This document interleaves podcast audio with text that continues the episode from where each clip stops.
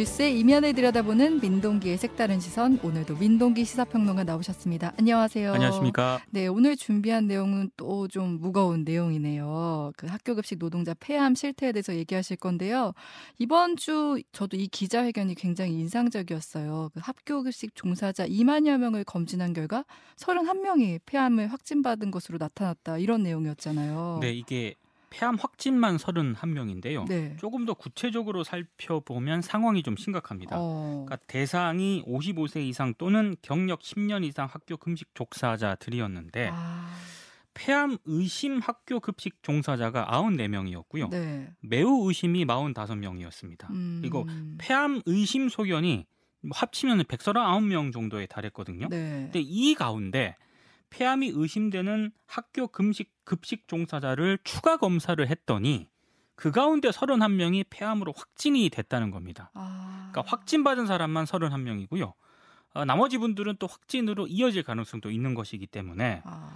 이게 상황에 따라서는 조금 더 심각하게 번질 수도 있는 그런 상황입니다. 그 대상도 애초에 55세 이상 경력 10년으로 한정을 했고요. 네. 그리고 이제 의심 소견이 있는 사람 중에서 추가 검사를 한 거니까 네. 더 나올 수 있다는 얘기네요. 그 사실 기존에 진단받은 그런 급식 종사자 분들도 있거든요. 네. 그러니까 이분들까지 다 더해버리면 최근 5년 동안 급식 종사자 한 60명이 어. 폐암 진단을 받았다는 그런 얘기입니다. 어. 아, 여기에다가요 폐암 확진자를 포함한 폐암 의심 소견 그리고 경계성 결절이라고 진단을 받은 분도 있는데 네. 이건 6개월 후에 추적 검사가 필요하다는 진단이거든요. 네. 또 양성 결절도 있습니다. 이 양성 결절은 음. 12개월 후에 정기 검사가 필요하다는 그런 진단인데 네. 이분들까지 만약에 또 합쳐서 생각을 해보면은 상황에 따라서 확진자가 더 증가할 수도 있다는 그런 얘기입니다. 음. 일단 교육부는 네.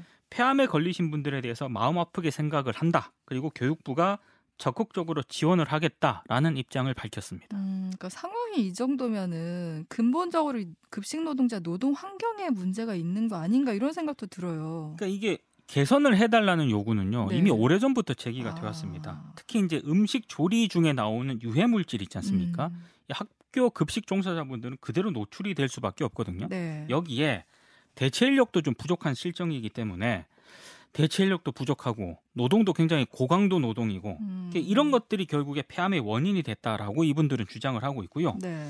환기 시설도 이제 제대로 갖춰지지 않은 곳에서 네. 대량 급식을 조리하는 작업 환경이 결국에는 크게 영향을 미쳤다는 그런 얘기입니다. 음, 네, 네. 특히 이제 급식 노동자들은 조리하는 과정에서 발암 물질인 이 폼알데하이드 있지 않습니까? 네. 이게 포함된 조리휴에 장시간 노출이 된 것으로 일단 드러났는데 아, 그렇기 때문에 폐암 의심으로 판정된 비율이 같은 그 연령대 일반 여성 인구에 비해서요 무려 16.4배나 높았고요. 오. 확진자는 2.8배에 이르는 그런 상황입니다. 근데 어. 문제는 계속해서 이제 지적이 되는 거긴 합니다만 폐암 확진자가 더 나올 가능성이 매우 높다는 점입니다. 어, 지금 폐암 확진 비율이 되게 높은데요. 근데 지금 더 나올 가능성이 있는 것까지는 알겠는데 그 나, 가능성이 또 매우 높다고도 볼 수 있을까요? 매우 높습니다. 어. 왜냐 단정적으로 말씀을 드리냐면 네.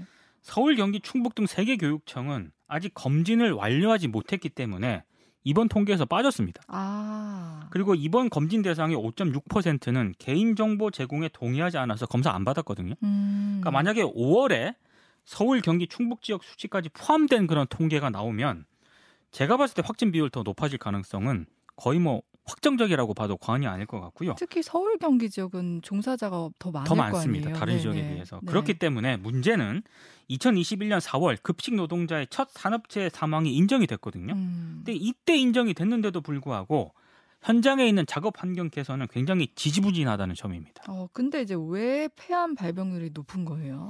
아무래도 이제 환경 노동하는 환경 네. 자체가 밀폐된 환경에서 아. 어, 환기도 제대로 안 되고 있는데 네. 그 조리하는 과정에서 발암 물질이 나오다 보니까 네, 네. 거기 장시간 동안 있는 거 아니겠습니까? 음. 그러다 보니까 아무래도 이제 폐암 비율이 높을 수밖에 없는 그런 상황인데 네. 이것뿐만이 아니라 제가 봤을 때 여러 가지 복합적인 원인이 얽혀 있는 것 같아요. 음. 그러니까 기본적으로 작업 환경이 굉장히 일단 열악하고요. 그렇죠. 임금도 굉장히 적습니다. 그러니까 비정규직 조리사의 기본급이 지난해 최저임금 수준에도 못 미치고 있거든요. 어. 작년에 월 기본, 기본급이 186만 8천 원이었습니다. 네. 지금 최저임금이 191만 4,440원이거든요. 근데 이게 급식 노동자 일이 보통 고된 게 아니거든요. 맞습니다. 네. 이 잠깐이라도 해보신 분들은 아시겠지만 매우 고되고요. 네. 일은 고된데 임금은 적으니까 당연히 사람 구할 수 사람 구하는 게 어려울 수밖에 그쵸. 없는 거고요. 네. 더더군다나 방학이 있잖아요. 네. 방학이 있는 동안에는 예, 수입이 끊깁니다. 아 이땐 돈을 안 주는 돈을 거예요? 안 줍니다. 당연히 이제 아. 일을 안 하기 때문에. 네. 그리고 고물가 지금 기조가 계속 유지가 되고 있잖아요. 네. 근데 교육 당국이 올해 이분들에 대해서 1.7%의 임금 인상률을 제시를 했거든요. 어. 그러니까 당연히 이분들 입장에서는 너무 낮다 이렇게 얘기를 하고 그렇죠. 있는 거고요. 네. 그리고 이제 퇴사자는 조금씩 증가를 하고 있는데 새로 뽑는 신규 채용 있지 않습니까? 네. 응시하는 사람이 별로 없다라고 합니다. 계속 미달이 되고 있거든요. 음. 아무래도 이제 작업 환경이라든가 그렇죠. 임금이 저임금이다 보니까 지원 지원하는 사람이. 별로 없다는 네. 그런 얘기인데 음. 학교 비정규직 노조가 이번 주 기자회견을 가졌는데 이런 얘기를 하더라고요. 세계 최고 수준의 무상급식을 한국이 하고 있는데 네. 이건 급식 노동자의 구부러진 손가락, 아. 화상으로 얼룩진 피부, 폐 속에 자라난 암세포로 이루어진 것이다. 음. 열악한 환경 때문에 일선 학교에서는 대체 인력을 구할 수가 없는 상황이다라고 주장을 했는데 음. 이분들 주장을 들으면서 고개가 끄덕끄덕 할 수밖에 없었던 이유기도 합니다. 그렇네요. 근데 학교나 교육 당국은 이 현실을 좀 잘 알고 있을 것 같은데요. 잘 알고 있습니다. 네. 근데 우선순위에서 계속 밀릴 수밖에 없는 게 이게 아. 구조적인 문제랑 결부가 돼 있거든요. 어. 그러니까 해결을 하려면 시간과 비용도 일단 많이 들고요. 그리고 논의하는 데 소요되는 또 시간, 절차 굉장히 복잡합니다. 음. 이것 때문에 계속 우선순위에서 밀릴 수밖에 없는데 네. 아, 사실 2018년도에 교육부의 연구 용역을 받아가지고요. 네. 학교 비정규직 직무 평가를 한국노동사회연구소에서 했거든요. 네, 네. 근데 이 박용철 소장이 최근 언론과 인터뷰를 했는데 이런 얘기를 하더라고요. 그러니까 급식 노동자들을 포함한 그 학교 비정규직들 있지 않습니까? 네. 이분들의 업무라든가 이런 거를 좀 평가를 해보니까 네. 교사나 공무원에 비해서 굉장히 좀 일을 많이 하더라. 적지 않게 일을 하고 있다. 네. 그리고 학교에서 차지하는 비중도 굉장히 큼에도 불구하고 급여 수준에는 굉장히 차이가 난다. 어. 그리고 이제 임금 자체의 차이는 어느 정도 인정을 한다 하더라도 네. 수당이라든가 복리후생 있지 않습니까? 이거는 좀 차별 없이 지급해도 괜찮을 것 같은데 음. 여기서도 차별을 하고 있다. 네. 그러다 보니까 상당히 이제 노동 환경 자체가 열악해 점점 열악해지고 있다. 이렇게 지적을 하고 있습니다. 음, 근데 이제 조리사들의 폐암 문제는 사실 예전부터 계속 좀 개선 요구가 있었잖아요. 네. 근데 정부가 사실 방기해온 측면이 큰 것 같아요. 아. 특히 아까 말씀드린 그 조리 흉이 있지 않습니까? 네. 이게 기름 요리를 할 때 발생하는 발암 물질이거든요.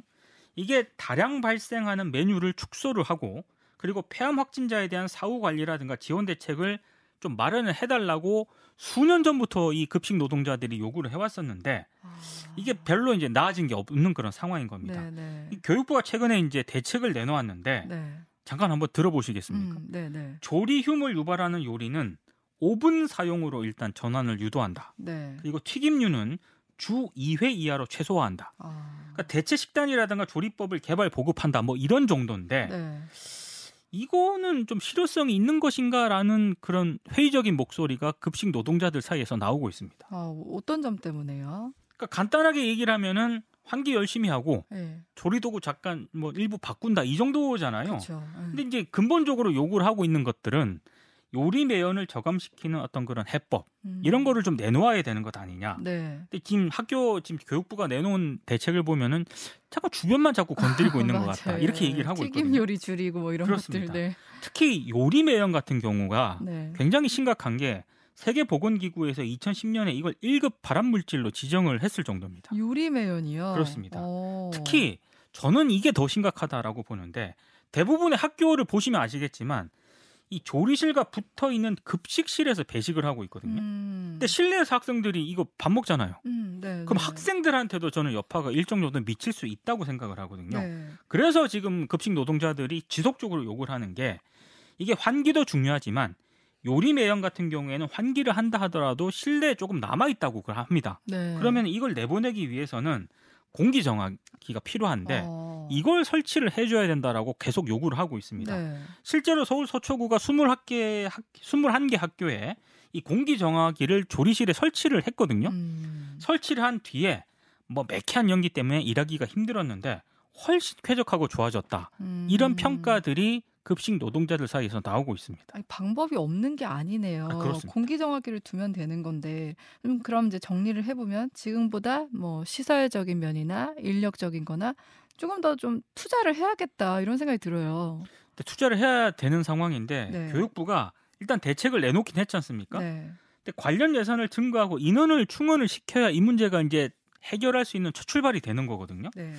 근데 이제 급식 노동자들이 교육 당국의 대책에 고개를 갸우뚱하는 가장 큰 이유가 음, 예, 지역 교육청들이 있잖아요. 네. 이 교육청들이 기존 재정에서 인력을 확충하라 이런 식으로 지금 하고 얘기를 하고 있다는 거예요. 기존 재정에서 하면은 우선순위가 낮으면 이게 안 되는 거죠. 아니 그러니까 시설을 설치를 하고 인력을 충원해야 되는데 네. 기존 재정에서 그걸 하라고 그러니까요. 하면 네. 이게 과연 현실 가능성이 있는 것인가 음. 이 얘기가 나올 수밖에 없는 거고요. 네. 그래서 급식 노동자들은 계속해서 주장을 하고 있는 게 산업안전보건법 시행규칙상에 특수건강검진 대상이 있거든요. 네. 그 유해인자에 조리흉을 포함시켜달라. 음. 지금 이게 포함이 안 돼 있다는 겁니다. 네, 네, 네. 그리고 공기질 의무 검사 대상에 조리실도 포함시켜 달라. 아, 이건 필요할 것 같아요. 그 조리실이 포함이 안 돼 있다는 네, 얘기잖아요. 네. 더더군다나 지하와 반지하에 있는 급식실을 지상으로 이전을 해달라. 음. 이런 것들을 요구를 하고 있거든요. 네, 네. 제가 더 좀 어이가 없었던 거는 음. 현재 교실이라든가 교무실 여기는 네. 공기질 의무 검사 대상에 포함이 되어 있는데 네. 조리실은 빠져 있다고 합니다. 아니 가장 이게 말이 되는 건가? 가장 필요한 곳인 것 같은데 여기에 빠져 있다가 좀 황당한데요. 저도 그래서 너무 어처구니가 없어가지고요. 네. 지금 31일에 네. 학교 비정규직 노동자들이 총파업에 돌입을 하겠다라고 지금 공개적으로 밝힌 그런 상황이거든요. 네. 그러니까 계속 대책을 마련해달라고 음. 요구를 하고 있는데 현재까지 내놓은 이 정부 당국, 교육 당국의 대책만으로는 앞서 계속해서 설명을 해드린 것처럼 문제 해결은 좀 요원한 상태이지 않나. 그래서 네. 더 근본적인 대책이 필요하다는 생각이 드는데 네, 네. 자료를 찾다 보니까요.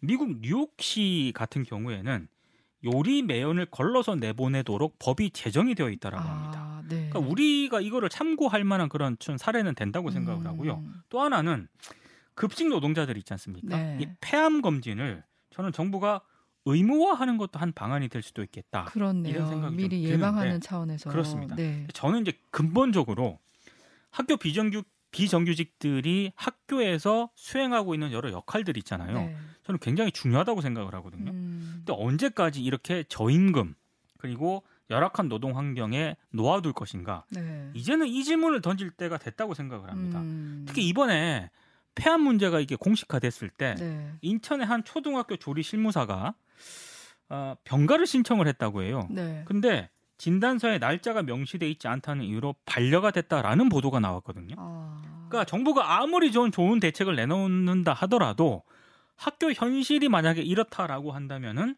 이 대책 자체가 좀 한계가 좀 명확해질 수밖에 없지 않나 음. 이런 생각이 좀 들고요. 네. 일단 기본적으로 시설 확충, 인력 확충, 그 예산 확보 이거는 굉장히 기본인 것 같고 네. 여기에 우리가 이제 학교 급식과 관련한 어떤 돌봄 문화라든가 음. 이런 것들이 너무 저평가되어 있는 것 같다. 네, 네. 그리고 네. 비정규직을 차별하는 노동시장 이중 구조 문제 있지 않습니까? 음. 이것도 좀 장기적인 플랜을 가지고 이제는 좀 해결책을 솔루션을 모색하기 위한 그런 심각한 어떤 해법에 좀 나가야 되는 것 아닌가. 음. 더 이상 이게 이제 학교 뭐 학교가 알아서 하겠지. 교육부가 알아서 하겠지. 이 정도만으로는 음. 저는 이분들이 이게 폐암 문제라든가 이런 것들을 해결하기는 상당히 요원하다.